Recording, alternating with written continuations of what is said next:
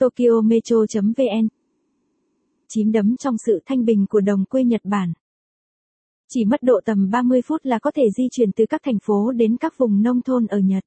Sự tương phản giữa hai nơi này sẽ khiến bạn thoáng ngỡ ngàng trước khung cảnh thiên nhiên trong vắt, người thưa thớt, đường xá rộng rãi và vô cùng sạch sẽ của vùng nông thôn. Trong ảnh là một con đường điển hình của vùng nông thôn Nhật, giống như trong các phim hoạt hình. Không khói bụi xe cộ. Học sinh cấp 2 ở nông thôn di chuyển khác với học sinh ở thành phố, thay vì dùng phương tiện công cộng thì học sinh ở vùng quê lại đi học bằng xe đạp. Vì không có các tòa nhà chọc trời nên khung cảnh bầu trời ở nơi đây vô cùng tuyệt vời, bạn dễ dàng ngắm nhìn hoàng hôn ở bất kỳ địa điểm nào. Vào đầu mùa hè, lúa mì ở trên các cánh đồng bắt đầu chín vàng. Cảnh sắc này sẽ chỉ tồn tại trong vài ngày trước khi người nông dân gặt sạch lúa và cuộn rơm thành những ụ to. Lang thang trên những cánh đồng lúa vàng rực vào thời điểm lúa chín là một trải nghiệm tuyệt vời du khách nên thử.